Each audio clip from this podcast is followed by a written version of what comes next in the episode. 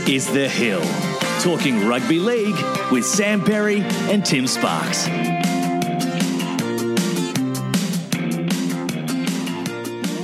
Ladies and gentlemen, we're back for episode 13 of The Hill once again.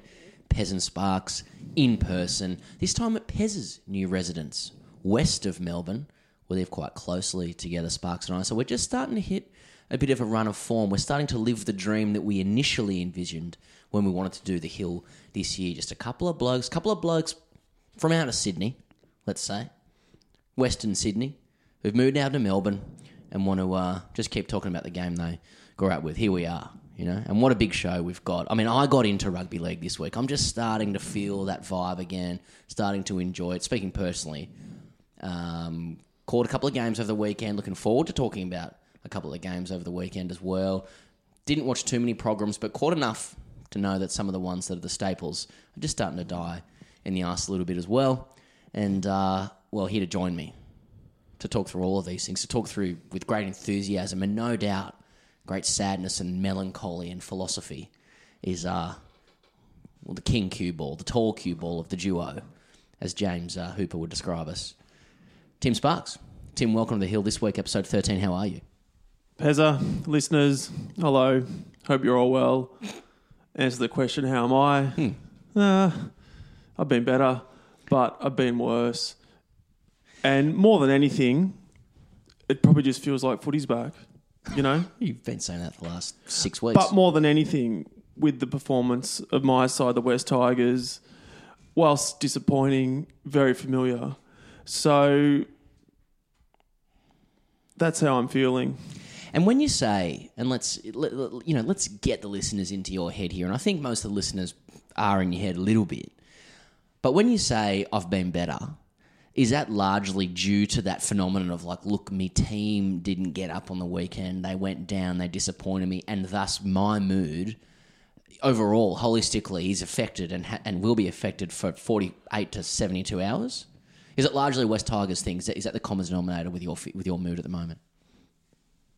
Well, that's, I guess, what I'm referring to, which would suggest that I live a very, you know, blessed life. I should be grateful for everything else. If the if the thing that's getting me down in life is my football team, then I'm going pretty well. I would have thought. But the answer is yeah, I've had better because the, because the other it's not just the loss, mate. You know, it's not just the team losing. You know, mm. it's the text messages, it's the phone calls, it's these discussions mm. with mostly you mm. uh, that I have to, you know, deal with, and, and you know that can that can wear a person down because they're not they're not constructive.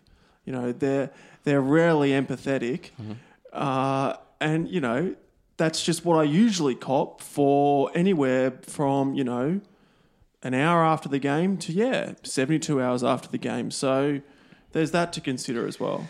I want to talk about this a little bit, and I do think this is outside the scope of Tiger Corner, which you will have a chance to rip in with, you know, a little bit down the line on this show.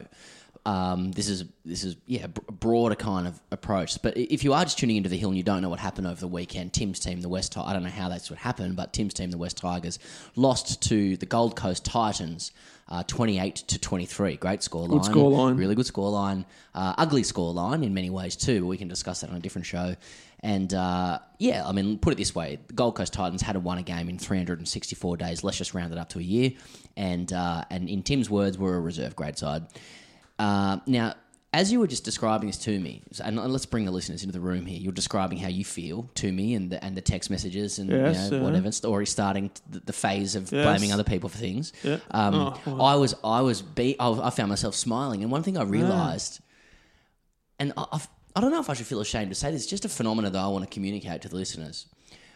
These days, and I actually feel a bit of trepidation saying this to you, but these days, like, and, and just to just to wind back a little bit with history, like I grew up in Ryde, you know, in Sydney, Yeah. which is firmly Tiger, Balmain Tigers territory. Yeah, I say my mum, you'd say that, wouldn't you? it is. Yeah, it's the Balmain district. yeah, North. Ryde Hawks, you know, Ryde Eastwood, etc. Yep. Yeah, that's right. My mum, mum, Balmain Tigers fan. Holy Cross Rhinos. exactly easily um the uh, you know easily my second team. My mum used to take me to Leichhardt Oval. She wanted me to be a Balmain fan. I ended up you know going for Bears. Blah blah blah. So so like uh, Tigers have always been the side that I've um, followed with the Bears' demise comfortably. It's always been a rung above any other side. I like seeing the Tigers do well, so they'd be my favourite side in the NRL. Hmm. But it occurred to me watching the game over the weekend, and I think this may have been the case for I'm being honest here, and I haven't said this to you off air. Hmm. Probably the last two or so years. I, I think I want them to to lose every time they play because I think I enjoy your reaction of them losing more than my personal enjoyment of them winning. well, because of the entertainment. Now, I know that that may say and does say more about me, yes. and that's fine. And I'm putting this out there, right? I know that this doesn't necessarily reflect on me well, but when um, the Titans winger went over. I tipped the Tigers. when he went over, I, I I can't describe my emotions as anything but happy. Well, mate, and I'm sorry, mate, but you know, it was it was really funny. well, I'll just start by saying I I would actually rather if you not told me that. To be honest. Oh, Um, Well, you probably is, you know. I'm not. Sure, I don't. There's don't not too I- much to be proud of in that in that commentary. You've just, you know, Life isn't about having to be proud at, at all times. You know, it's just the truth. I'm, I'm. This is art. You know, I'm reflecting my emotions. I maybe haven't processed it well. I also don't live necessarily having to put my best foot forward and looking the best all the time. You know, mm. it, it it probably it probably does reveal something about me, and that's fine. Look, there's going to be some disclaimers. Uh, get to semi-final territory, get to grand final territory. Right. You've seen me before. That's fine. Get me to Leichhardt Oval. I want them to win. When I'm there Or in person or whatever. what- what Well, saying. Yes, I will pick and choose because I'm not a Tigers fan, man. You know, I'm a bear. I don't feel anything when I watch these games. You know, I watch. I was I was drafting a tweet watching that game when the Tigers are up twelve 0 uh, you know, the, the, the sorry Titans reserve grade side about to endure another 50 point shellacking. Mm-hmm. And in the background, you can just see the number of Bears fans who've decided to get cutouts. And no one's talking about that in the media. And, you know, people are like, oh, the poor Titans. But the poor Titans, what about the poor Bears having to watch this fucking cynical franchise of a side that only exists to, to grapple with AFL market share mm. with no fans, no success, and just going down a black hole until the Tigers dug them out on the mm. weekend and you think that you know that you think they should be bitter. Try being a Bears fan, but instead the Tigers got them back in, made sure the Gold Coast bandwagon rolls on for another. You know, gives it breathes a bit of life into it for a couple of weeks. So I don't really care, mate, what happens to the Tigers, to be honest. But I do enjoy Leichhardt Oval, and I do enjoy your reactions when they lose. well, mate, that's good to know, and that's good. You know, that's the sort of stuff friends say to their friends. I guess I I enjoy it when they lose. Not you know, not. I like to see you happy when they win. Uh, I like it. I like it when they lose because it's funny. Well, the only saving grace for myself and other West Tigers fans this weekend was that there are a couple other clubs rolling around the NRL. Oh, you want to get into, you want to get into it? Yeah. when their names are the Brisbane Broncos and the St George Illawarra Dragons. Mm. Yeah. And if you think the Tigers are struggling, have a look at those blokes. Brisbane. Well, no, one club I'd rather be than the West Tigers. I mean, Okay, well, let's who are we going to go? Who are we, what are we going to address first? Brisbane or Saints? Is this what we're doing? Yeah, let's let's yeah let's, let's do that. Yeah, let's go. Let's go with the flow. You kind of, I mean, if we're going to ha- be on the theme of talking about the losers, you have to concede that that losing is interesting, isn't it? Yeah, well, of course, that's the part of the sport. You know, there's winners and losers, right? Yeah. Well, tell us about Brisbane. What, what's going on with the Broncos? Okay, well, firstly, they club, club lost. record loss. They lost to the tune of 59 nil. and can I just say before you get into this? Yeah, and come if- on. Again, if you're a new listener, um, and we'll go into Sparks' coping mechanisms with losses, but we must be into stage two or stage three, where instead of talking about the, the, your team themselves, you start talking about other clubs that are going badly. This is this is literally phase two of the. Oh yeah, you're laughing in recognition. Well, other clubs are a basket case too. So tell us about the Broncos and how bad they are. Okay, well, as I said, they lost 59 0 to the Roosters. That's also a pretty good scoreline, to be fair. It is. Uh, not if you're a Brisbane fan, though. Uh, which means that coming back from the COVID uh, shutdown period, they've lost collectively 93 to 6. So they've scored six points and they've let in 93. Uh, and it doesn't look like it's getting much better for them. They've, lo- they've let go a whole host of players over the last couple of years, the latest being Andrew McCullough, Who performed quite well for the Knights on the weekend. that's right. Uh, who else they lost? Nikorima, Josh McGuire last year. Whole host of them. Understand they've got some injuries. Uh, but they've got former players taking pot shots at the coach. They've got is Matt Lodge the captain or he's some sort of captain, and he's getting interviews, rolling his eyes when he's asked about Gordon Tallis, and they're inviting Gordon Tallis back, and Tallis is saying no. Kevin Walters doesn't want anything to do with the joint. Leadership is being absolutely hammered. You know, Paul White, the CEO, doesn't let any of the former players in. Um, they're cooked, and they're a one-town team with a hell of a lot of money. They've signed a coach for the best part of five or six years, is my understanding. And, and they're getting absolutely pumped. Now, granted, they got some injuries, but I mean, do you do you find it funny when they lose, Pezza? Well, I do, yeah. I do They find give it you funny. some enjoyment. I do, yeah, but I don't have an, a Sparks equivalent. If I had a Sparks equivalent, whoever the Broncos, yeah, it's not about the team losing; it's the Right. it's the mate. But there's a difference between the Broncos and the Tigers. Are you saying that in relation to the Tigers? I mean, the, I mean, you sat here, you sat. 14 days ago. 14 I days know, ago. I know what I And you did. said that they'd make the grand final. And now That's- you're sticking the boot into them. I mean, the Broncos finished in the top six last year. And Uh, was it they did, didn't they? they were, was a top, top eight. eight? They made the eight. I don't know. I think they, came eighth. But first anyway. week of the finals, did they? First yeah, week. to the Okay. tune of 50, Okay, 50 so odd like an points. average age of 20. 50 odd points. Yeah, Why okay. they even bother getting there? Like, better than the Tigers have done for 10 years. And these kids are like 17 years old. Mate. You know, they'll bring back their best players. They'll probably make the top eight again. I'll They'll see be back fine. on the Broncos. I was never off the Broncos, but also I understand that they're a young team who are going to go through some bad times because they're young, but they're going to come good because you know why? Why? The, the Joints brought good players into the club, unlike certain other clubs. They've What? got good Who? players. Brodie Croft, They've got good players at the Broncos. Jack Bird. David Fifita, Okay. Tevita there's Pangai one. Jr.. Yeah, there's two. Payne Haas. They didn't bring them, but yeah. They're at the club, mate. I don't care how they got there. They're there. They got the jersey on. Broncos will be fine. Your mob. Were they though? But no, you got to look at it relative. You know, Okay. like they look look at the facilities, the money the Broncos have, the third party deals. We they should hold can- them to a higher standard than the Tigers. Well, shouldn't you? We live in the salary cap period, aren't we? Yeah, but that's a myth. Well, everyone, everyone else seems to have got to go in the finals in the last 10 years. Anyway, let's not stick with the Tigers too much. Tell us about the Dragons. Okay, well, look, there's probably a story that's pretty similar to the, the, the Tigers, and I don't really want to put the boot into the Dragons. Why is that? Oh, I've got a bit of a soft spot for the Dragons. I don't have a big problem with with them.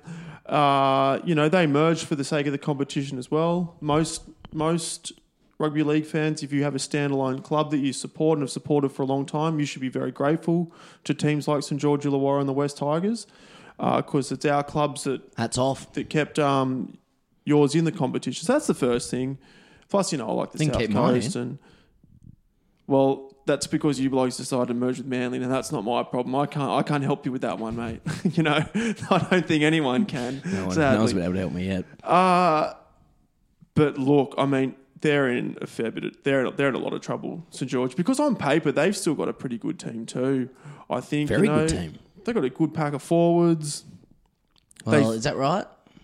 Is that right? Well, on paper, and as Billy Ree's friend of the show wrote in and said, well, you know, pity's not played on paper; it's played on grass. So- Exactly. That's true. But you know, they still what James Graham, Tyson Frizell, Tariq Sims, Paul Vaughan. That's a lot of representative players in there. Good point. Uh, ben Hunt's a rep Tigers player. had bite, bite their, uh, Corey their arm Norman. off for those players. I would have thought so. Frizell going to the Knights as well. Yeah, exactly. You know, uh, Tristan Sailor wants out now. Uh, the young winger, I think it's Jason Saab, wants out. I think he wants to come to the Tigers, so he's got some taste there. Uh, but I mean, I don't know what they're going to do.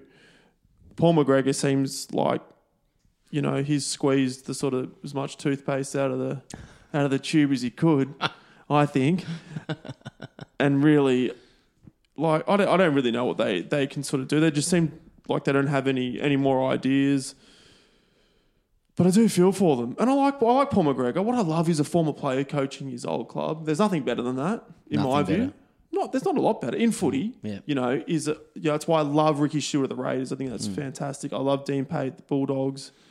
You like custodianship, don't you? Yes. You're a custodian Yeah, I think it's good. Yeah, and it just shows. I like the idea of club connection rather than just being, uh, you know, an an elite NRL player, coach, stakeholder who Totally, just yeah. flips between Exactly. franchises because you're you're in the NRL. You're not a club player. You're an NRL player. I, I've always struggled with that. You. Yeah. know, um, with my team going and stuff like that. It's just like, oh look, I'm, you know, when I grew up, I want to play in the NRL. I was like, no, son. When you grow up, you want to play for the club you support. Exactly. Yeah, Mm. and that's exactly. a pipe dream. That that salary cap destroyed that. I understand economically it doesn't really work. How many players are playing these days who go like, man, I grew up supporting this team, and in fact, they go to some lengths. Players these days, don't they, to really like not say who they grew up supporting, or there are a lot of players who just go, look, I was a freak growing up. I wanted to play in the NRL, and I don't really care who it's for. And in fact, do you reckon many of the players who play like supported teams massively growing up? Oh, I reckon most of them would have. Yeah, Yeah, you reckon? Yeah. yeah. Well, they, they all grew up playing footy. They mm. would have. They would. I mean, you hear some of the stuff like play like people say, "Oh, sure, they would have just followed the players and stuff like that." I was like, I don't think they would have, mate. Like, you know, really, you look at most kids that are playing footy when they're young. don't know. Mate, well, you just look at guys playing footy when they're young, even between sort of the age five and the age of fifteen. They're watching a team on TV, and they usually have a team. Good You know, players, though, I don't know. I reckon a lot, they a lot of do. good young players, though, were like these kids who are in the NRL now. They would have been the best player in their team Hmm. uh, easily and and whatnot. Like I- I'm not sure how many. I mean, I've got no data to back this up, but how many of them are like diehard fans of clubs? You know, especially when they've got like clubs probably talking to them from when they're like 10, 11 years of age. Hmm. They're getting shopped around, playing in different rep teams and stuff. And you know, it is the the marketing dream, isn't it, of the NRL to kind of be a lot more Americanized where it is okay to follow certain players from franchises and stuff. I mean, I know that's the culture with the NBA. Yeah. Uh, less so with the NFL, I think. So I just wouldn't surprise me if there weren't that many players. I mean, how often do you hear, as opposed to say in the Premier League or something, where a player joins a club and says, This was my boyhood club? It's not a phrase you hear in rugby league that much. Sadly, I should say. Wouldn't it be nice? It's yeah, but it's sort of different because a lot of these kids, like what Harold Matthews is under 15s, mm. so it's sort of like 14, mm. even probably 13, some boys. Mm. So what that's year seven, they're already playing for, For potentially club. their future club. Yeah, yeah. So it's So maybe of- they go for that club. co- yeah, or even they just might be like, I play for them. Yeah, it's just yeah, their yeah. club. I don't go for him. I play know? for them. Yeah, yeah, yeah, yeah. Do you know what I mean? Yeah. Uh, Yeah, I like that. so, That's a sort of a shame too, anyway. Yeah. but that's probably sort of how it is Wow. for them. And then I, I still would think like if you're if you're a you know a young bloke playing for St George, for example, in the St George competition, you'd imagine, Go for the Dragons. yeah, Yeah, maybe. Yeah, I'd like to hear more from players about it, about their. we should their- talk to them more. Yeah, yeah. Okay, all right. We'll get on to them. But yeah, aside from uh, Shane Flanagan pun- pumping them full of peptides, I don't really know what the Dragons are going to do to get better. Speaking of playing for your club, as um, and, and we'll get back to that. I I heard what you said there, um, and it's allegedly, but um, speaking of playing for your club as a kid, mm. I've told you about how like when I was in year four, nine, ten years of age, I, I all year every week I told like my class that I played for Norths under tens, and uh, like we just played against different clubs. Have I, have I ever told you that? Just stand in front of the, the entire Oh, class. probably. Invariably, we won every game. I was playing seven, uh, and um, and then I and then and oh no, and I'd play City Country. Uh, good, yeah, good. yeah, yeah, Under tens. yeah. And and um, one week, um, it, towards the end of the year, it must have been. Uh, I I said that we'd won the grand final, and Mr. Phillips, our teacher, was like got me to explain it to the class and whatever. We beat Newcastle 24-22. Uh, and I've kicked the goal from the sideline to win. He's like, "I want you to tell tell assembly." About hundred kids in assembly at a smallish school I was at. Wha- wha- Who's this teacher of yours? He's not onto this. He doesn't understand the pathway Well, system, or what's? Um, I I suspect, looking back, that he probably was onto all of it, but never got in the road of it. Okay. I think he told a few lies himself, to be honest. But um, Yeah, yeah. as we all do. I guess yeah, some more than others though, because he, he was like, "Well, do you want to um, do you want to tell assembly?" I was like, "Yeah, absolutely." So I don't know what that says about a childhood personality or whatnot, but uh, I'm I, I came clean at the end of the year as well. There's people who listen to this show who'll back that up. The season or the the year? I think well, the season was over. I- Yeah, but I, I stood up in front of the school, um, the primary school, and said I'd kicked it from the sideline. I, I would, what, ten years old, I wouldn't have been able to kick the ball twenty meters. No. Who knows what's doing? I don't even think in under tens you would kick from the sideline. th- there wasn't even a North. Pretty Sydney- sure. there wasn't even a North Sydney You team. just drop kicked in front Yeah. of the post, I think, from memory. Yeah. And anyway, there was a end of year um like parents barbecue at my teacher's like parents' house up in Bilpin. And we were standing I was standing I remember standing in a triangle with like my dad and the four teacher passing a footy around. And he said, Oh, where'd you learn to pass? Ricky Stuart. I said, No, Greg Barwick. And then anyways it was going around he started to say, "Oh, how was the?" I I think I'd said, "Oh, there was City Origin trials or New South Wales Origin trials early," and he said, "Oh, how were the trials?" I just ran off. anyway, Well handled. uh, so yeah, Flanagan and peptides. Well, I'm just that was just a bit of a loose comment. Okay, I, I, I don't- yeah. set out the side of your mouth. Well, you know, Yeah. never forget. Okay, No one uh, a who, drug who, treat. who impressed you this weekend, mate? Who are we looking at? Well, Newcastle. Yeah, I mean, They in the grand were- final now. Mate, Who there's your new- nothing wrong. who are your new grand in the media? There's nothing wrong with turning up at the start of a season and predicting, you know, a grand final side. I mean, I think that's a pretty tried and tested sort of thing. Nothing morally wrong with for, it. for for a long time, however long the media's sort of been been around, and it's been around a while. Yeah. So look, I don't have a massive problem with saying, yeah, I said Brisbane and Parramatta we're going to make the grand final. Like it's good that you continually emphasise the Brisbane stuff. Do you know where Parramatta is sitting on the top of the comp, mate? They're sitting on the top of the comp. They're on the top of the ladder. Sorry about that. I was getting a bit wound up. That's all right. Keep going. But you know, why don't you focus on that? Why don't you focus on that part that I've seemed to so far have, have got exactly right? I've nailed it. They've just knocked off Manly. Yeah, a te- know? okay. A team who finished. Where'd they finish last year? Manly, No, Para. Uh, I don't know, fifth or something, Yeah, sixth. uh, good stuff, mate. A team that's good is doing well. I'm not going to yeah. highlight that because that's to be expected.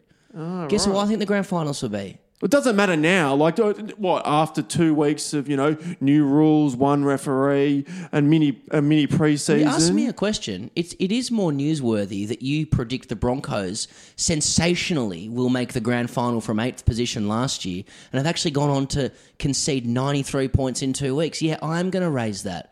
Para playing well, good. They should be playing well. They finished. Undefeated. They for, finished fourth or fifth last year or whatever. no, they didn't finish fourth or fifth, mate. Well, they got week two of the semis, so the top six. And they they bring in a couple of good players. Ryan Matterson, one of your mob, and Reagan Campbell Gillard. Who else they bring in?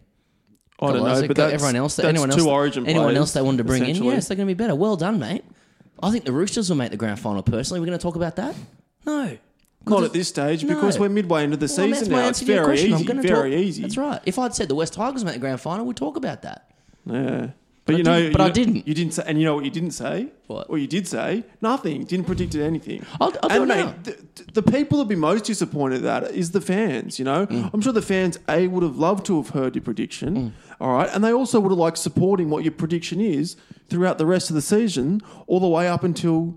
November or whenever the grand final is going to be, Mm. but you didn't do it, and it's it's making a mockery. You're doing it now, mate. You know we're into the season. Okay, no problem. All right. Well, let, let, let, us talk about. Um, tell us who impressed you. Newcastle. Mm-hmm. Uh, begrudgingly, the Roosters did. Uh, they they look they look quite good, quite cohesive. Uh, who else? Man, I thought Manly and Para actually played a pretty good game of footy. It was a good game of footy, wasn't it? Uh, actually, Good game of the code. Mm. Looked like two good teams playing each other that we haven't seen all that much of. You know, I didn't see all of the Canberra game. I don't think Canberra played too well. Like they'll still be up there.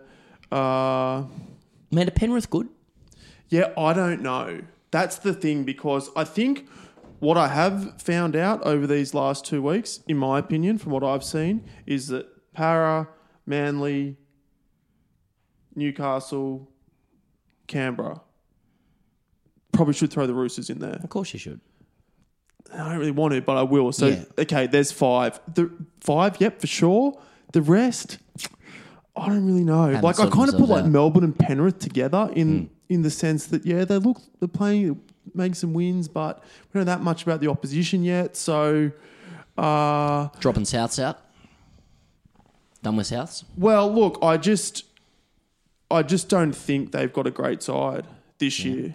All right. Um, All right. I'm, I'm sorry to the South fans out there. It's okay. If you if you're worried about that, I just I'm not sure they're that worried about your opinion. Yeah, I just think mostly uh, in the, in the pack in particular, you know, they're short. I think they're short a couple of pretty good forwards there. Cam Murray can't do it on his own.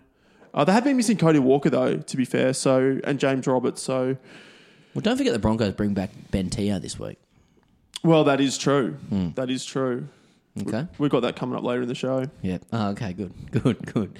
Uh, I, I wanted to. Speaking of the media sparks, I wanted to mm-hmm. just get your views quickly on a couple of teams that have been struggling, and you know the fact that despite those struggles, look, a couple of the players still fronted up. Oh, the yeah, yeah. yeah. You've got this in your show notes. I do, yeah. Have you, you got a you got a few thoughts on players fronting up? Oh well, it just seems like the thing to do. It doesn't matter how badly you play or what you do on the field. Just front up with a in front of the mic and front up and and talk, talk straight. I wish. I be honest. Yeah, Be honest. Oh, it's a bit. It's V'landys. It's a V'landys thing, isn't it? Really. Mm-hmm. Just be there. Front up. Yeah. No. But bad. you can't. beat. And can I ask, um, because this is a thing that you've observed and brought it to the show, Mm.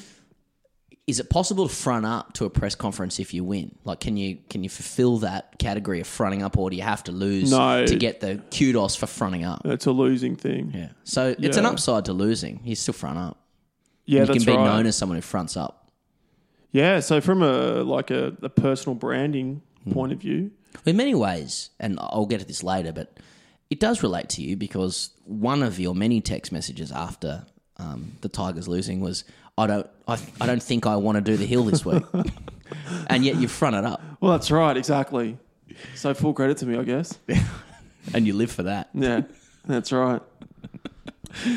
Uh, I didn't mind what Matt Lodge said. It's funny. Um, okay, well, off, off the field. So they're saying crowds are going to be back this week, Sparks. Now, by crowds, they mean corporates, right? I think so. Yeah, I think it's crowd. well, what it's people in the stands. Hmm. And again, not the stands, I guess, but it's the corporate suites. I guess they're just saying it's the, The semantics same are boring, aren't you know, they? Exactly. People are coming into the games. They're letting them in. Uh, You know, that's it. It's happened to coincide with the same weekend as AFL. I reckon that was always the thing that the NRL was trying to get over the AFL was that even though AFL was going to start, league would have the crowds. Mm-hmm. Turns out AFL can get about five thousand somewhere in South Australia. So made at the risk of you know aping offsiders talk points. Mm-hmm. Was, a little- I was initially disappointed with offsiders on Sunday um, discussing rugby league for 19 minutes with a panel of three, um, primarily AFL identities. Um, however, I later learned that Jess Halloran had pulled out, so she is, is a league centric journo who also covers other things. But they wondered whether you know, given that crowds can come in to matches now, that's it's um, lawful for that to happen. It's agreed by the government. Should those crowds first and foremost be corporates and sponsors, or should they be your everyday punter fan who wants to get out and see their team? What do you think? punter or the fan, easy, Hmm. easy. Is it easy? You, you recognise the complexity of it, don't you? I mean, a lot of these sponsors have kept these clubs going. Yeah, but they've the got something in return value. for it. They've Yeah. got you know they've got their advertising. But it's a way of thanking because spon- surely a lot of these sponsors, I mean, in all seriousness, a lot of these sponsors uh, aren't getting a great deal back from rugby league clubs. I mean, it's probably a passion project, many of them getting involved.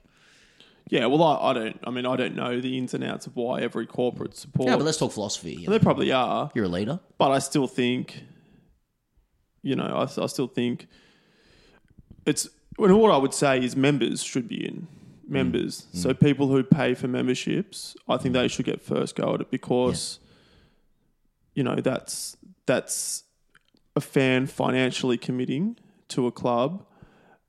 You know, which I think is a pretty good thing to do, particularly in an uncertain season mm. where they may or may not have, you know, been able to actually go to a game. I think it should be the members. Yeah. It'd be, wouldn't it be nice if sponsors who probably want value back and they want to bring clients along and get some value for the money they're putting in, wouldn't it be nice if occasional, like, if the odd sponsor said, you know what, we've got this allocation, give it to a couple of members. Wouldn't surprise me it." if a few do. Yeah, so and, and maybe just don't get the press out of it. Yeah. Yeah, nice, nice. Would surprise me a lot. Uh, what else? What else off field? Uh, A hundred million dollar rescue package, as they're calling it, from the NRL to the clubs. Can you tell us a little bit more? Oh, About not this? too much more. That's what they're sort of reporting. Uh, I saw it in the paper this morning. I think the clubs are asking for a certain amount of money to stay afloat. The NRL's trying to pull that together. From where I'm not really sure. Broadcasting, Just deal, numbers I on a page. Uh, and it's so it's now six point two five million to each club. Mm-hmm. So they've got that now, which I assume they sort of What would you do with six point two five million if you're the Tigers? What's the first thing you're going to start doing? Don't worry about the Tigers. Just worry about inside. You know, it's the first. What's the first thing on the budget? You know, what, what we got to. uh, cross off first. Oh, yep, those couple of players that we released to other clubs, you know, that we're paying, you know, probably half or three quarters of their wage. That's the first thing to go. Mm. Yeah. Uh, Yeah, we sacked what a coach. We sacked a coach in the last couple of years. Oh, yeah, we have. Yep. So it'll be, you know, a couple of hundred thousand for his salary for the for the quarter. Uh, what else we got? Yeah, we'll pay pay a few more players. that, You know, we play in reserve grade. Uh, and then yeah, that's that money gone. So yeah, happy days. Everyone stays afloat. Mm, nice. Like it. All right. Uh, let's do Are You Interested? Sparks. Let's talk about a few issues. You Are you brought a few articles. Okay, yeah, let's, do a right. few, let, us stay on theme before we get into the silly stuff, before we get into the stuff where we just regress to primary school students. So um, thank you once again for bringing a few articles as well. Hey mate, your it's a choice. pleasure. It's uh, my absolute pleasure. Thank you, mate. No, it is. And, and I say that on behalf of the fans as well, All right. who quite often get in touch with me privately to request I thank you for this. Well, it's my pleasure. Uh, look, I've probably got about three or four here. Hmm. Okay. All right. For, for No need to signpost issues, it. Let's and just get into it. We'll get into it. First one: How Reagan Campbell Gillard put Brad Arthur on the rocks before Eels gave him a starring role. That's on NRL.com. Pezza. Dan Walsh, are you interested? Let's do a um. Let's just get a clarification on the rules of this game as well. Like when you say are you're interested, like is it is it almost like um? And I can't believe I'm asking this four years after the hill started and this segment started, but let's do it anyway. Like when you say are you interested, is it like are you clicking? Like do I want to know more? I'm bringing the issue to you. All right, or the story, and I'm saying, are you interested? Okay. I'm only clicking. I want to know more because I want to know what on the rocks means. That's why, and that's why it's a good headline because I want to know what the rock is. Is, is the, what's the play? Is Don't it- get okay. Yeah, Yeah, well, I'm just saying that's why I'm clicking. It's probably a bad reason, but like how Reagan Campbell Gillard put Brad Arthur on the rocks before Eels gave him a starting role. Sounds like there's a story in that. It's like is he giving it? And let me tell you what my thinking is: is either some surfing accident or fishing accident, or uh, something to do with you know giving him whiskey on the rocks and he wanted it neat. yeah. Okay. I don't think it's got anything to do with Great. any So of tell that. us what. Well, I'm in now. Uh, and it doesn't actually explain what um what's, what's he putting how, Arthur on the rocks. how he's put him on the rocks? That's what I don't care about him having a starring role.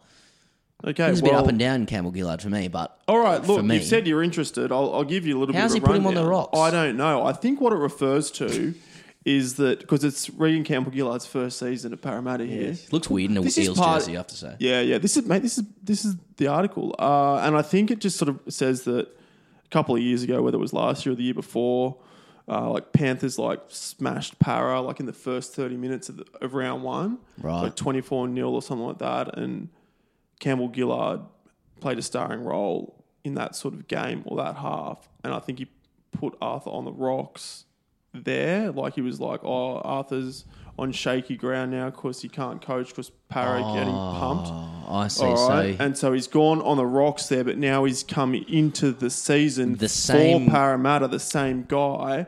the same guy that nearly helped get rid of Arthur Exactly. is now That's Brad right. Arthur's Yeah, yeah. knight in shining armor or eel in slippery water. Yeah, and he's Okay. um yeah, and he's crediting Brad Arthur's okay. coaching uh, Let's for move his you know along. rise in Let's move in, on. in form. Let's move on. Uh, well, the next one, this is just basically uh, an issue I read in the smh.com.au. I'm not going to read the whole article, but just basically Terry Lamb cleared of COVID 19. Are you interested? I'm not interested in learning more about his clearance from COVID nineteen. All good then. I will say, I'm, I'm glad that Terry Lamb has has been cleared from COVID nineteen. I feel like I have to overcompensate for the the way you criticise the Bulldogs on this show. Um, and I had a COVID test myself last week. Thankfully, came up negative. A horrific test uh, up the nose, I must say horrific. Hands on the steering wheel, slamming my feet on the ground. Much. I mean, they said it would be unpleasant. It was worse than that. Could taste blood afterwards. And I did like that um, Terry Lamb's explanation of what happened was that he was simply paying his respects. Very um, Godfather. Yes, for me. Yeah, cool. Cool.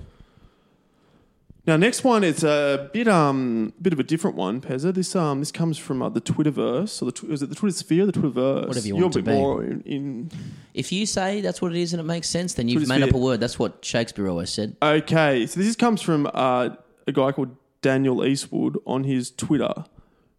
Um, actually, I'm going to say that his like uh, profile is NRL Grand Final Touch Judge 2011. Oh, I love that. Now, That's are you good. interested? Uh, I, I didn't realize. We, yeah, I, I like that you're expanding. Are you interested into social media, and now you're just scrolling different accounts that you like? But yeah, I'm interested for that reason because I've always suspected that you're across far more social media and West Tigers mes- message boards than you care to admit. Yeah, well, anyway, his tweet here has just said referees are trained to watch the ball, touch judges are trained to watch around the ball and back play. When you put flags in the hands of referees, you get Jack White and smashed off the ball with nobody seeing it. Are you interested? Well, it's a tweet, isn't it? So there's actually no more. Do you is there more? Well, are you interested in the issue? Are you interested Yeah, I in the like that. I like that. Yeah, yeah, I'm into that. Because what they've done is, you know, Gavin Badger was running the line Yeah, in one of these dis- You're games. disrespectful to touchies. well, I'm asking you, mate. You know, what do you reckon? I, I like the I like the idea. I mean, I'm, I'm keen to be educated. I'm not going to pretend I know uh, about the ins and outs. My, my um, expertise running the lines is in soccer games. You know, for the Albert Park Spiders, and um, it is tough. That's not bad. They're trained to watch around the ball. Hmm. Pretty good. You reckon? That, and, and was it an actual touchy or a former referee who made the call in Parra Manly for that forward pass? Yeah, good question. I'm not sure. I think it was a. I think that was. I'm not sure. I'm. I'm not going to say it was Gavin Badger, but I think it might have been. Hey, just on that, just, just the forward pass. Yeah. Um, you and I had a back and forth about this, and um, uh, there was a slight wind up for me when I said it was forward because I know that you tipped um, Manly, but um, and I tipped Parra, but uh, I did think that like, like I, I accept that the rule is that you know if it goes backwards out of the hand, you know it should be adjudged um, a fair pass. Like I accept that's what the ruling is. Yeah. I don't, I don't know how much I I necessarily agree with it. And I accept the Andrew Johns thing of throwing a rock out of a car and stuff like that. Oh, I do Newton. think the react, yeah, Isaac Newton, etc. I don't know. We'll get to that. I, I thought that the um the reaction to it like was clearly like that it was it was it was clearly a fair pass. Um, was over the top. Like, I could see how it, at absolute speed and the way the touchy was running and where the touchy stopped as he watched the pass and tried to judge whether it was fair mm. could could result in a, a, a split second decision that says, "Nah, that's forward." You know, I, I really, I really can. I can see that. I don't think it was like amazingly cut and dried. And obviously, once the replay start, you you know, you go, "Well, that was back and whatever." But it wasn't. It wasn't extremely obvious to me. And did you also notice with Ruben Garrick's finish with that great finish, etc. yeah. He, he basically like elbows Clint Gutherson in the neck, but maybe they all did that to finish. That's Just your bumper bars, mate, yeah. yeah, your bumper bars exactly. Just forearms him and go. Yeah. Great finish. Yeah. Um, but anyway, yeah, I, I I didn't think it was that cut and dried. I, I mean, just one of those passes. Like so many wingers and stuff, mate. They overrun the ball so much. Like the, Yeah, that's I think true. the game, the game, like they put themselves in these positions where they can be called forward. Yep. There's so much flat stuff mm. out there. It's just like, mate, come from depth. Do it the old way. Do it the way I remember as a child, so I feel safe. Yeah. Or they should just do what Daniel Eastwood says and Go on. stick to the touch judges, specialist touchies on the Specialist touchline. No refs. All Very right. professional going through. Are you interested? Here? All the best, see. Daniel, too. Thanks, if you, Daniel. If you come across the show. Cheers, yeah. Uh, okay, Pezza, two more for you. Seem familiar? Question mark. What Brisbane second team jersey could look like from our mate or foe, the NRL economist? Are you interested? Is he our foe? Is my foe? Is he? Yeah. Okay. Uh, mate, this this bloke, the NRL economist, is very interesting to us. Now uh, we want to hold fire a little bit here. We actually, and I didn't, I, I failed to say this on the show a few weeks ago, but we actually had the NRL economist genuinely um, lined up to come on to the show, and uh, I had to cancel for personal reasons uh, ahead of time. Uh, I would like to have the NRL economist on the show. I think we should have him on. Yeah, um, very, uh, yeah, like I, I just, you know, I, I enjoy reading um, his or her tweets. I'm very curious as to the um, the where the NRL economist is coming from. I've listened to him. It is him. Uh, he Yeah, is on him. on other um, rugby league podcasts. Clearly, um, knowledgeable enough person. Um, just um, just the just the angle Yeah. interests me. greatly. Examines the media and finance of the NRL for the intellectual fan. That's us. Uh, 15 year award winning journo. All right. So that's what he does on Twitter. We should get him on. Anyway, are you interested? He's talking about the Brisbane, second Brisbane NRL I- team I and am. what the jerseys could I am look because. I like the NRL economist's agenda. I, I'm curious about his agenda. He particularly enjoys, as you say, bashing the West Tigers. now, that's the jersey I'm showing up to you now. Yeah. and he's like, "Oh, the Tigers fans will be disappointed in this." I'm just showing pairs of jerseys. We of might have to put it up on the hill. one yellow, one purple. They look more like Storm jerseys, and then one's just black, and it has two V's. It says Easts along the line of it. What's the East Tigers? Yeah, I know that, but they're going to be rebranded the Firehawks apparently. Well, mate, If- are you um, and that was an exclusive from the uh, from the NRL Economist. it was his So- idea, wasn't it? See, mate, here's what here's what I, where I'm getting. oh, Here's what I throw out there that I've observed, just facts about the NRL Economist. Now, how this threads and wo- is woven together, or what it means, is up to interpretation. One, an in, a massive piece on Coda NASA that nobody asked for. A massive puff piece on Coda NASA that nobody asked for, with a couple of small details that Yes. were curious, but I didn't see how it linked to anything.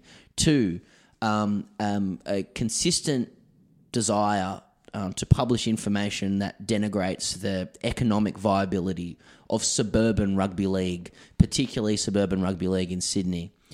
Three, a particular focus on um, denigrating the West Tigers. And then when he's talking about suburban grounds, he focuses on North Sydney a lot for a team that is no longer in the top grade.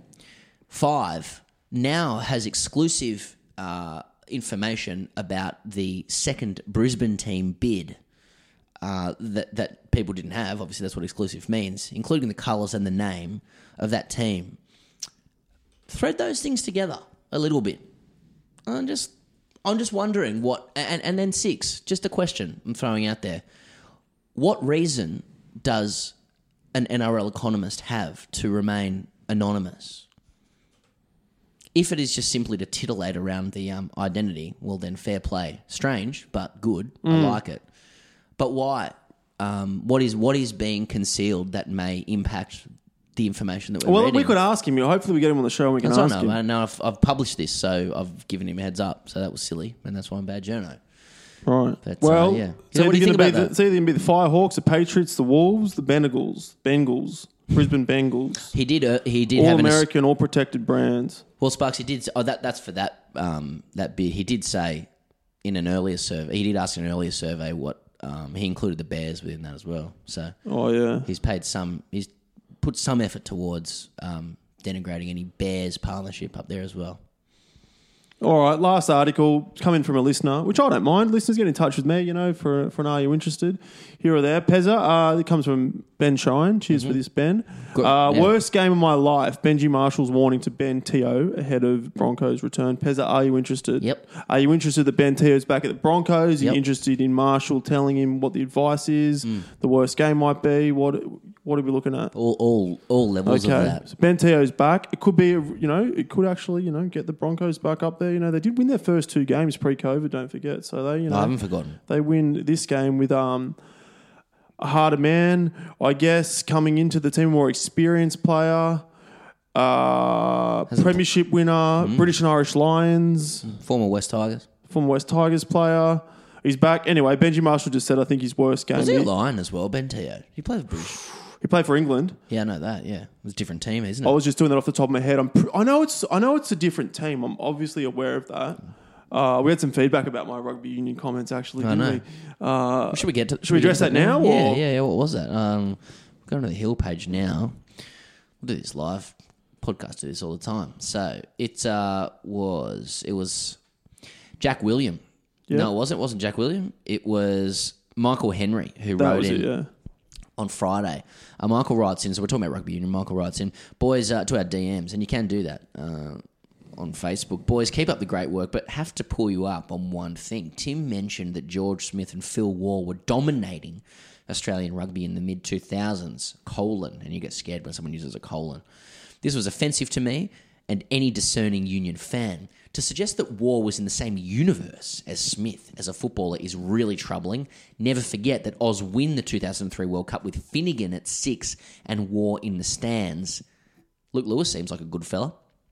Mm. What, what's your response Oh well, thanks for getting in touch. We like it. Really yeah, like that's that. nice. Yeah. Uh, yeah, fair enough. I'll, I guess I'll cut that on the chin. I mean, I, I, I was just saying what I was, you know, uh, what I listened to at a coaching course. I'll I tell you- still think Phil was still a pretty good player, but maybe, maybe is that where le- it's a league show here? I'll back you Is up. Michael here. saying, hey, you know, Michael, stay in my lane, hey, stay in Mi- my lane? Hey, Michael.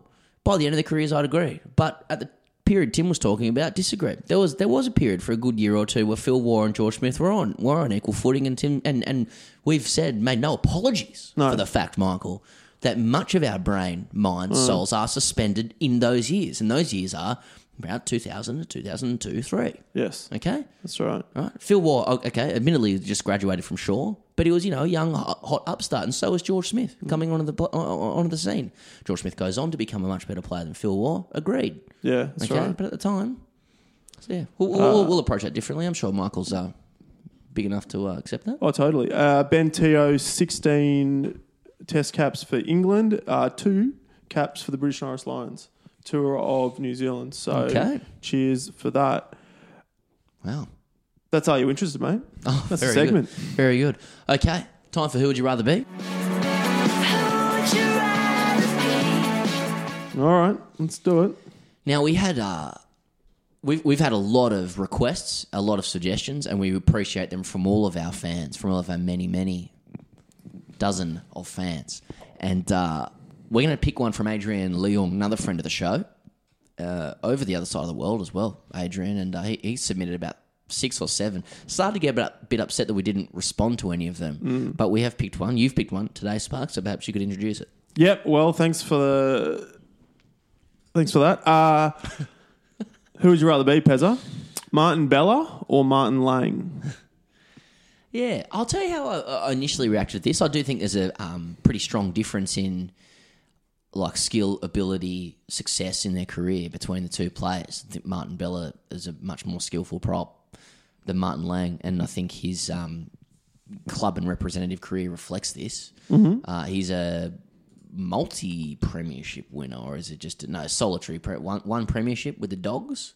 So that? No, that's wrong too. No, he's actually not won a premiership. No, he hasn't won one. He hasn't won one. He he played in the grand final uh, for the Dogs. Pardon me. Uh, Drop the ball at the kickoff.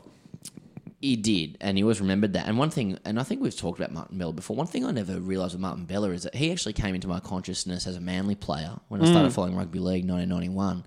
So I, uh, you know, went from Manly to the Bulldogs, uh, and then you know, uh, had a couple of pre Super League years with, with some money with North Queensland and Gold Coast, probably back home up in Queensland.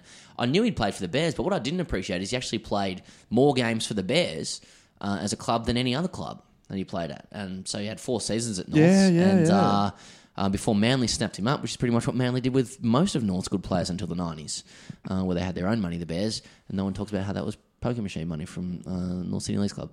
So, but very good player, Martin Bella. But he was in my family, you know, he was a Manly player who played for Queensland, who was kind of the it was the rival, um, the interstate rival to Paul Harragon, and I always he always struck me as a shorter, uglier version of Har- you know like like version of Har- Queensland version of Harragon, uh, and I just always was really happy that the chief was you know part of my state, and Martin Bella was the kind of the ugly villain. Um, but I accept he was a better player than than Lang. I just never saw how Martin Bella was really good because I, you know, when you're eight years old, you don't really understand which props are good unless they're massive and they make big hits, right? Yeah, yeah. Or, or unless they're like playing for your team. Yeah, Uh, do you know what I yeah, mean? When you're following them. yeah. yeah. What about Lang, mate? Are you, what are you, you know? I guess my thoughts on Martin Lang are like I just Also a Queenslander. Yeah, Queenslander. Uh, Martin Lang just um, was a was a was like just a human pinball. You know that that's the way I saw him. I mean, Yeah, he literally, ball, he- like yeah. yeah, it was just like Some of the didn't seem to. Yeah, it was, it was just he just loved running top speed at defenses, Yeah. and there was no better player for whom to create a slow motion replay when contact was made. the hair just and the watching the hair, the the water, the, the the liquid come off it, the- head jolt, and you wonder about the brain and the impact of the brain. There- was no subtlety to the game. There's no footwork. Not that I particularly need that in props. I recognise it's good, Mm. you know, to have that sort of stuff. There's no real offload there, uh, but obviously it was admired, uh, and he went hard. And yeah, I mean, I, I can't. I don't really know what else to say. Enough to win a premiership. Yeah, okay. Well, he's won a premiership, hasn't The he? 03 Panthers. yeah. Look, uh, at the end of the day, So you're winning premierships there for the Panthers, circuiting Craig, Craig Gower and all those boys. Yeah, that's good. That, that's good, and I'm doing that in my career. Yeah, know, that's right. so, you well, I did do that. that in uh, well, I did do that last week when I chose Luke Lewis, didn't I? But uh, We're talking about this week. That's right. Look, m- m- I'm going to go Martin Bella because I get to play four seasons at the Bears, 86 to 89. I get to play with, you know, young Greg Florimo. I get to play with Mark Graham. I get to go to Percy's. You know, I'm not passing up the chance of being a Queensland Australian player who plays at the Bears for a couple of years, even if it does mean I go on and play Yeah, for Manly enough, yeah. and the Dogs and stuff like that. You know, it's a it's a an, an excellent career in many ways. It's a um, it's an offensive comparison um, between the two players. It usually is. that's true, and that's good. That's good for the entertainment. But that, that's me. What, what about yourself? You know what? I'm going to surprise everyone tonight. And I'm actually going to go. I'm going to put my Canterbury bias to the side a little Nice. bit. And it's a bit in homage of their performance on the weekend, Okay. 22 to 2, and Nice. playing for Dean Pay. I, I really did. I, I do respect the Bulldogs. Uh, and I'm actually going to go Bella uh, for a couple of reasons. One, for what all you just said then. But also, we're going to add on the fact that he played for North Queensland Cowboys and the Gold Coast Chargers for more than one season. Not bad. And some time in the Queensland Cup. I would have just liked that in the 80s, see what it was like. Hmm. So it's Bella. Bella. Okay, nice.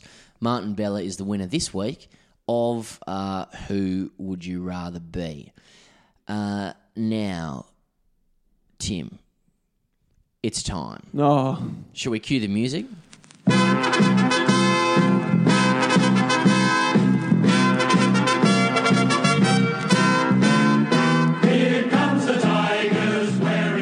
Yeah, mate, get it going. Okay. Do what you have to do.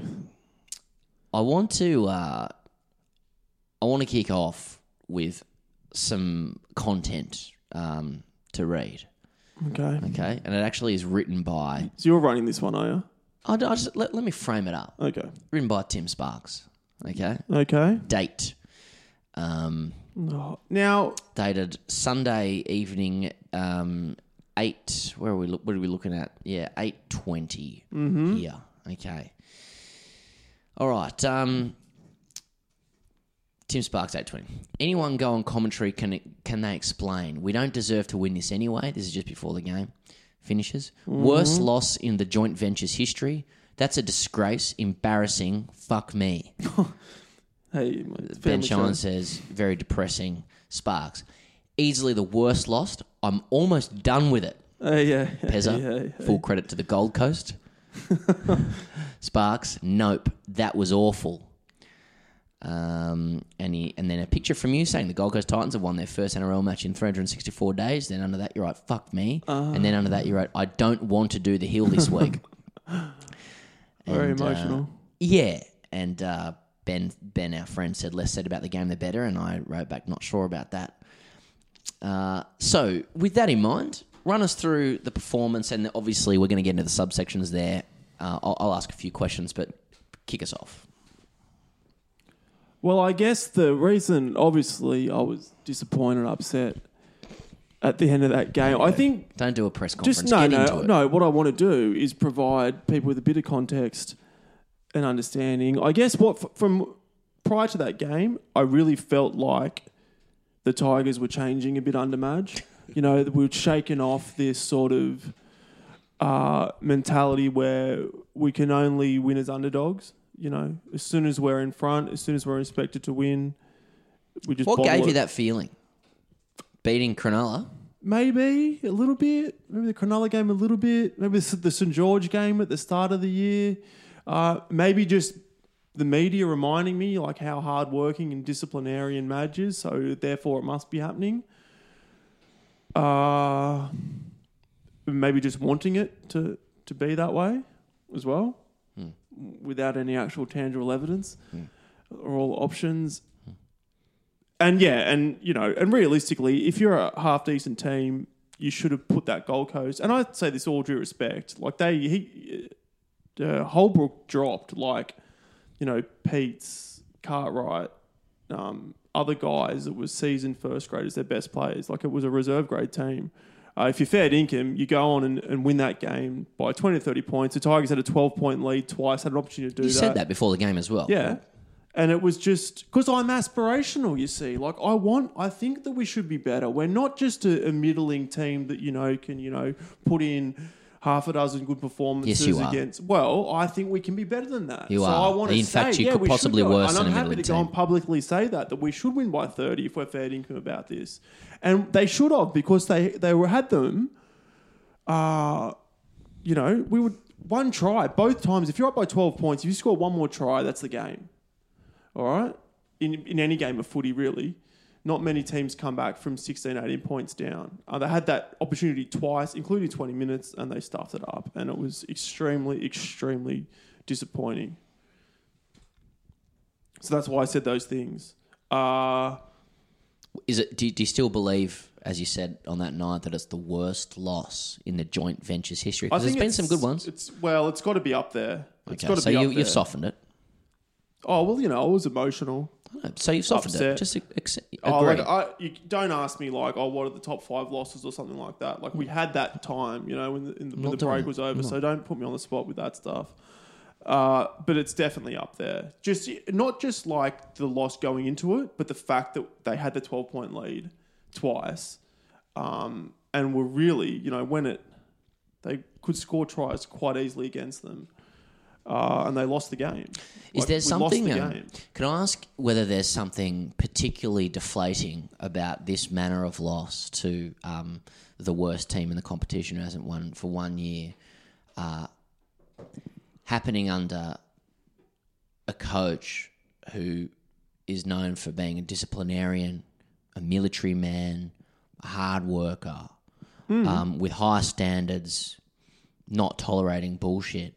That even he, you know, this this prodigal son, the, the disciple number one of Craig Bellamy, uh, still cannot get Yeah, it's the, the, the Tigers club spirit of getting complacent when it get when when they're playing a soft team. Yeah, well, it's concerning. Still transcends Michael Maguire. Yeah, it's concerning. Yeah, definitely. And that's why you just think, well, when's it ever going to change? Mm-hmm.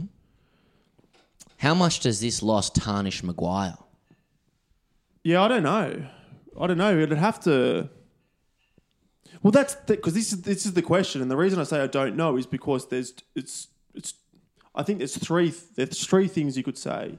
All right, there's a problem with the club ingrained culturally. That's the issue. So the culture of the club, you know, uh, they're happy being mediocre. They don't understand how to win when they're in front, uh, and they're not aspirational. That's one thing. All right, and it's culturally ingrained, and you know, it, it, it takes more than one person to fix a culture. Two, you could just say that simply the players aren't there, and they never have been there. You know, and we spoke about this off air. You know, they've I think the, the Tigers have had one state of origin forward in the last ten years. All right, in Aaron Woods, like it's not good enough that you're not going to either produce one or bring one to the club. You're not going to push the Let better couple go. Origin forwards. Uh, sorry, I just mean Origin players. I'm talking about Origin forwards though in particular, because you pretty much need minimum two rep forwards in your pack to do anything. All right, so you so you could just simply say the Tigers don't have the players, all right, and they haven't for the best part of ten years. Or yeah, you could say it's the coach as well. But you know, sadly, or you, you could say it's all three. You could say that. Shit culture, shit players, coach not up to it. Okay, well, what's the culture like at Brisbane right now? Do you think? No, let's. No, hey, just no, no, no. Just answer the question. why? I mean, 'Cause this I'm is, making this an is, analogy. This is what battery. You're just doing It's not, it again. then it's not what about the last time the Tigers started sucking last No, year, no, you no. started talking about Parra. Just answer the question. I'm not just going to I say, know, oh, Broncos culture's probably no good at the moment. Okay, so the point with that is, is that once upon a time at that club, the culture was probably the pinnacle of rugby league. All right, and it's gone from being that strong to now being extremely weak. So it just it just shows that it can be from whoever that cultures in football clubs can change.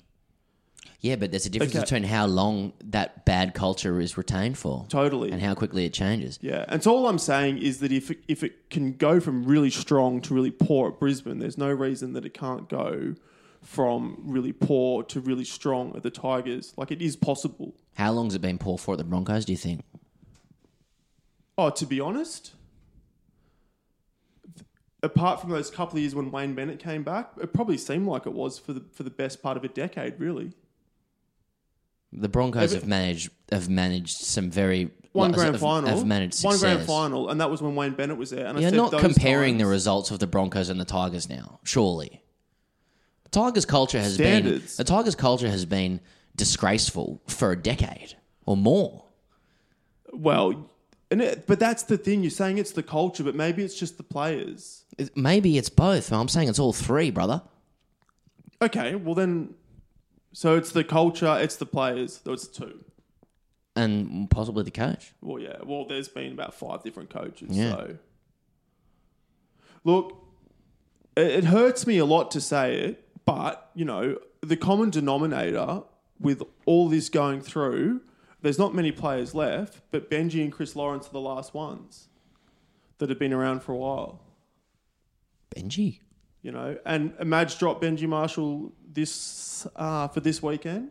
You know, and it's a harsh thing to say, but you know, maybe that's part of it. And he he was disappointing. I thought, uh, and yeah, it de- definitely hurts me to say that because he is probably my favourite player. You reckon you're saying that if uh, you know the referee decides that Tyrone Peachey or whoever it was is offside when he No, gets that ball? no. Because because otherwise Oh. then Benji like, has won the game. Uh, but Benji should have dived on the ball. I know, but would you say that if the referee had made a different decision? Yeah, I don't know, but and that's why sometimes losing is actually a positive, be, because love this. because it doesn't you know mask over underlying issues. So look, you know Benji's not there. I mean, Josh Reynolds certainly isn't the answer, but that's what they've got at the moment. Uh, I love that you know Madge has probably been listening to the show. He's put Willie Talau on the wing there uh, in front of Jennings, which is a re- that's a really positive thing. They can keep doing that with bringing some more young guys through. Uh, Harry Grant has just been an absolute godsend. Like God knows what would have happened if we didn't have him uh, against uh, the the Titans. But yeah, Chee-Kam comes back in, and actually Russell Packer's back in. So that's it'll be interesting to actually see what what he can do. He Given the Tigers just lost to um, a reserve grade side, as you call it, can they afford to be as, uh, um, I guess, luxurious no, in their treatment of their best and fairest from last year as they're being? I mean, how is there not a spot in the 17 for Corey Thompson? well, we've talked about this, mate. Like I, t- I you told still you, you, why. st- do, do the Tigers lose that game if Corey Thompson's playing on the weekend instead of Robert Jennings? Well, I don't know, mate. I don't know how tall Anthony Don is, but he's pretty tall. They probably would have just kicked to him, and he would have jumped over him. You know, like Well, they kicked you- to Jennings every time. and he dropped it. Mm, mm. I'm, like I'm aware of that, and like I've I've never said Jennings should be in because he's a good player. I'm saying he's in there because he's big. All right. Now it's better to see Willie T- uh, Willie Talau, Tommy Talau might be big. Oh, that'd be good to see and Willie be able to Talau catch it as well. That'd would be, be good that'd to be the ideal. Uh, but you know, it's it, it, I don't even think that's the point because the the problem is it's just fast becoming that this season will be a write off again. Um, and sadly, like we can't if it's going to be a write off, just get the young blokes in, get Talau in, get Dylan Smith in. Um, if they're going to bring Jason Saab back from Saints, get him in, and you know, give guys like Seyfarth um, or McHaley, Musgrove. yeah, Garner. Like I don't know, he's been dropped. Just give them games, and they'll get better. But the fucked thing that keeps happening is because guys like Mbye and Reynolds and Packer are taking up a third of our salary cap. They have to be played, and then they're not gonna they're not gonna do anything for us apart from maybe sneak into the eight, and then they'll just be released anyway. So it's getting pretty frustrating, but at least you know it sounds like Madge had a different uh, tone in his voice after the game, so he's pretty Oh, honest. okay. So He's tur- he's Uh, fronted up to the press conference. he fronted up. He fronted up. And fronted he's, up. And he's giving you a bit of hope. He fronted up. Who they got this week? No, they got the Raiders, mate. They're a pretty handy side. So yeah, a couple of couple of positives. Harry Grant was really good. Alex Twal is is, is turning um, into a really good forward player. Um, probably be some origin for him actually somewhere down the track, I reckon. So look, you know, if anything, if history's to go by anything, you know, the Canberra's a really good side. The Tigers actually get up for those games. Um, although they've got a really poor record against Canberra too. So who knows what will happen, mate? But we can only look forward to it and try and enjoy it when it comes around, Pezza. Question from top fan Ben Shine. After um, I wrote, please submit your questions for Tiger Uh-huh. Corner. First time I've done that. Um, Ben says, "Does Tim find it reassuring that during such tumultuous times, he's referring to the. Yes, yes, world yes. I here, understand that. Yeah. the one thing he can rely on is the Tigers disappointing Well, there's him. something comforting in it, isn't there? Some sort of sense of normality. Well, as they say, nature is healing. Hmm. Nature is healing. You've never. I mean, let's let's be let's be honest. You've actually never been comfortable with Tigers' success. You're less No, comfortable well, with them. I mean, when they were true. when they were winning, you favourites, did yeah. not know what to do. You didn't wear the badge of winner well. hard, yeah. You didn't know how No, to deal with it. It's true. You didn't know how to deal with attacking football, especially. It's true. You need grinding football up the middle and honourable losses to big losses, and that's what you're going to get this year with the Tigers. Anything else to add? Onwards and upwards, mate. please keep submitting your questions for Tiger Corner. I can't. It's as you can hear, it's difficult to carry this myself. But um, somehow, after losing to the Titans, Spark says onwards and upwards, and says manages to to put in that it's good that Tommy Talau's playing. What could have been Sparks? Yeah, well, I'll try and get myself up for this one. Um, after that, it's going to be difficult, but it's actually Was that okay? I know you didn't want to do the hill this week. Are you Oh, feeling mate, okay, or you? It was okay. I thought you, yeah, your your comments at the top of the show have disillusioned me a fair bit. Have they? Have with, they, with a mate? fair bit of the spirit of this. So yeah, Yeah, right. Have it's they? um, yeah, Does it it's- really bothers you that I enjoy your Yeah. reaction to losing? Yep. Um, so that's the answer I'm giving to your question, mate. Hmm. Uh, what could have been for this week? Uh, look, I thought on paper wasn't a bad one. Uh, I came up with, you know, because of what's going to happen this week on Saturday night with Knights playing Storm, I've gone 1997 Newcastle Knights uh, up against uh, the two, 2017 uh, Melbourne Storm. So it's the two premiership sides. Um, I've put it at a Friday night at Marathon in 97. Mm-hmm. And because we are in what would usually be around round 14, Origin 1 would have just been played. I thought, well, you know what? Let's have it after the Origin game. Origin 1. Okay, back in 97. So we've got a culture of backing up, not, not sports science. All right, we've got sides backing up. And I've also said in there that New South Wales have won 18 14. All right, so, you know, starting to have a think about did the New South Wales players go a bit too hard on the drink on the Wednesday, the celebrations? You know, Queensland blokes might have a point to prove. Uh, and the results, as far as the engagement went, uh, were slim pickings. Yeah, that's a All shame. right, this week. And look, thanks to the couple of guys that usually get involved, which is Ben Shine, yourself, Michael Sullivan. All right, there was a bit, but not as much as we're usually getting a fair bit. And we actually seem to be developing a fair bit of uh, traction, I guess, with this show the last few weeks. The only thing I can decide or decipher from this is it's the first time I've used the Storm. And people have shown absolutely no interest. All right, so I dare say it'll be the last time we use the storm. All right, and I'll just go off with uh, what Michael Sullivan said: ninety-seven Knights. Firstly, they are the team that saved rugby league from itself during the Super League war. Secondly, Melbourne is more talented, but so are Manly. It didn't matter the GF. Plus, you have Craigie, who is who at his best, I think, equal to Mitchell at his best. Latrell, Yep, Knights for me. Ben Shine just said uh, Knights just based on the uh, on the cotton jerseys too heavy for the Storm. So we'll go with that there, I reckon. Uh, but yeah, I think if, if it's anything, and, and please get in touch and pick me up if, if I'm wrong here. Uh, but if it's a Melbourne Storm thing, really happy to have the feedback. And yeah, I'll just never never get them involved again. More than happy to leave them out of it. What's um what's the crowd? Oh, it's oh, it's huge. Friday night, ninety seven. It's a nice night. I don't know, like twenty one thousand. Yeah, right. Like they're packed in. Hmm. Funny to think about them playing in '97 because it was ARL Super League split. Yeah, I know, Storm yeah, yeah. Super League team. true. I mean, that would have drawn a huge crowd, given that it would have been breaching all sorts of legalities. Yeah, well, them to that's be right. playing. Well, I guess that's the other part of the what could have been. Like, what, Mm, could, what have could been, if been, there eh? was no Super League? Yeah, um, yeah. Or, you know?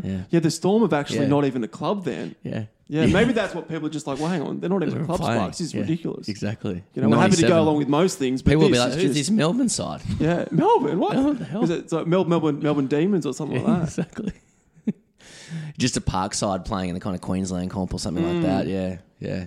Yeah. Uh, oh, uh, yeah. I mean, Any any any comments, mate? Anything to? look. oh yeah, probably- I rubbed probably- out. Robbie O'Davis was the only scratch. Yeah, I know. Uh, it disappointed me, you know, because because I really would have liked to have seen him play at Marathon on a Friday night. Oh, that- Davis versus. Slater would have been good. Yeah, but Imagine if they would have been both in the same Origin side, though. No, uh, Davis would have been on the wing. He, uh, Davis often went on the wing, didn't he? Who who was fullback then? Lo- I mean, it was Lockyer early. but, yeah, uh, Davis was one of those yeah. first guys to like, and then sort of Have to go on the Slater started on the wing. Boyd was on the wing, like the I, full. I recall um, Brasher, he- Brasher and Mullins used to do that too, didn't Yeah. they? Brett Mullins would play on the wing for Brasher, which is uh, good for Brasher. I remember my first Brasher ever or-. Origin um, I went to was in '95 actually the SFS. Mm. Anyway, Hey, well, I just wanted to get Jason Moody in there because I was like, oh, where's Jason Moody in all this? You know that he even like that, like I looked at the '97 Knights, uh, like outside backs, like the outside back line. Um, the centre three quarters, if you will, mm-hmm. and have a listen to it. Robbie O'Davis, Darren Albert, Adam McDougall, Owen Craigie, Mark Hughes. Like that is just that's an outstanding back line in itself. Like you got the skill funny and that speed of McDougall's in the centres and Hughes is on the wing. I know. That's what I thought. Because Mm. Hughes ends up going to fullback. Like by 01, I'm pretty sure Mark Hughes played fullback in that grand Yeah. final. But you've got like you've got the just the out and out class of O'Davis, absolute speed with Darren Albert, like strength and obviously you know skill, but predominantly like strength and speed with McDougall on one wing. Andrew centres. Johns or Matthew Johns, I think, said Owen Craig is the most talented Hmm. and gifted footballer they ever played with. He's on in the other centre, and then Mark Hughes. Well, and you're missing someone too who's injured that year. Yeah, well, well, as I said, Jason Moody's been left out. No, you missed someone else. Hey, Gidley. Yeah. Yeah. Um. Yeah, well, yeah. Uh, Gidley, did, Gidley didn't play in the grand final side. All right. There's different ways I do this. I look at the grand final side usually, and then you know what I do after No, I don't know what you do. I usually look at the, the preliminary final, all right, and see if I've missed anything. If there's real any notable admissions, and Gidley didn't come up, so he must have got injured pretty early in the piece. Round 16. All right, so round 14, he actually I should have included him. Which I think, if you go back to the history books, you'll find the Knights actually beat South Queensland uh, Crushers uh, at Lang Park about 20 to 4 or something like that in the 97 season. I think it, it, it's really like just for loyalty and nostalgic reasons alone. Like I can't have it personally. Can't have a hypothetical game at Marathon Stadium Friday night in 1997 in which Andrew Johns and Matthew Johns are playing in the halves that does not see Newcastle emerge victors. Mm. I cannot remember any games, especially night games, mm. where they didn't, except I sort of have a memory that the Roosters used to turn up when they played. Parramatta did. Is a team that did. Mm. Brian Smith's like Parramatta team. yeah. At that time, Parramatta, like Bill Harrigan, like sent like four, Yeah, four Parramatta guys guys, to the there. Simian, Yeah, and like Brian Smith, like came right down on the field and like fully clapped his hands as Mm. all these players um came off the field. Yeah, weird stuff happened when he was coach for Parra. Yeah, yeah, but All right, for mine. Well, don't think we've got any submissions this week, Sparks, although there was a nice. no, I mean, um, I guess we we, I got one we from- referenced a couple. Well, that's true. I am the er- erotic warrior. Got back in touch after his excellent question last week about how he'd explain Fatty Vautin Oh, yeah? to a US uh, person, and uh, he said he or she said, "Thanks for giving it a run. Perhaps to understand fatty is to understand the game, Mm. Australia, and at the risk of hyperbole, life itself." I like it. And goes on to say, "Thanks." Uh, for a welcome distraction every week. Enjoy the week ahead. So Oh, that's a lovely good. message from a fan. You can always submit any questions in for mine. I know we've Yeah, actually questions. addressed a few of them throughout the show. Yeah, comments as well. Uh, Rugby union stuff. If you want to pick us up on that, Yeah, But totally fine. I genuinely mean that. Absol- absolutely. Um, yeah. You know, not not precious about the criticism. Except, yeah. Yeah, go on. Sorry. Are we done with that? Uh, sh- yeah, okay. Yep. Just got to mention the tipping comp. Yeah, please. Yeah. because it was on the agenda for last week and Yeah. we, we missed it. Uh, we've had plenty of um, people come in. The the tipping competition's gone from about four to twelve in the space of a fortnight, and I think someone um, even joined like as recently as uh, uh, Tuesday. I had it in front of me, and now it's gone. But yeah, I think it was Sunday. Darren James, awesome. Welcome aboard. Thanks very much. So I think you can still, if you're if you're part, if you're tipping via NRL.com, I think you can join that comp whenever you want. So the more the more the merrier. Mm-hmm. but if you're in Super surely. Brew, for example, yeah, exactly. You can't. Oh no, yeah. If you're using another platform, you can't. Super bro. Uh, but yeah, look, quick shout out to oh, it's Rod Point Wattlebirds uh, has hit the front. Drew's Eagles was coming first the whole time. Uh, he's dropped off. Uh, and we've got the Grizzly Rabbits there, uh, also on 21, so only one point splitting uh, first and third. So we won't go through everyone. Um, you, you had a poor round. yeah, I had a, had a very poor round that made made life worse for me, uh, and compounded by you jumping me now. So you're you're one point uh, ahead of me. So get your tips in. And and for those Uh, who tip are, with your, tip with your head or your heart or both. We won't hold it against you. how do you tip? Uh, it's oh, it's complicated. Tipping's no good for me, as you can imagine. I have all sorts of weird and strange biases and theories, and I reckon if you watch It's too many, just if hard you watch to- too many programs, it, it becomes difficult to tip. the programs is not, the programs not my thing. Like this, is what happens to me, right? Like for example, I say, oh. Brisbane are going to make the grand final. So now I, I'm going to want, for my own pride, um, is for Brisbane to basically win every game. So therefore, I've got to be tipping them if I want to go for issue them. there? Uh, well, Pride. Yeah, because if they're going to play Manly in the Central Coast this week after losing ninety three to six in the last two games, it'd be pretty hard to tip them. But maybe I will. You also tip the Tigers every match too. Yeah, exactly. Have you ever tipped against them? No, might think about it this week. I'm not sure. Depends how you see it. Some people say it's a win win. You know, if you if you if you tip against them. And then they lose, and you still got something out of it. But I just don't like that because it just No, it's wrong. I agree, it's wrong. Yeah, You know, like I, I, I laugh at you tipping the Tigers when they should lose and stuff like that. But truth is, if the Bears were still in the comp, yeah. I'd tip them every You game. You got to do it. Uh, it's just a loyalty thing, and it's irrational. It's irrational, but as long as you're able to admit it's irrational and wrong, It's all which I part think of the that's, fun, mate. That's probably what surely. you can't do. All part of the fun. uh, then um, then it's fine. Yeah. Thanks for joining us on the hill this week. Thanks, Um, everyone. Yeah, a few more. I've made a few more forays and, and revealed things about myself and my approach to Tim that may raise a few eyebrows and stuff. partic- And Particularly, my- rightly so too. It's raised my eyebrows. I know, but I don't know what it is. I mean, even it, it, Tim is upset that I that I take some joy in his reaction to Tigers' losses. Um, and you know, I'll work through that, but it's a re- it's something that I feel. And even as he was getting upset five minutes ago talking about it, I killed over and I was laughing again. Oh well, we'll probably still come on over and watch the Raiders game on Saturday night, though, won't we? Yeah, it'd be good. Good to watch the Raiders right. game. What, what's it? What's the score prediction?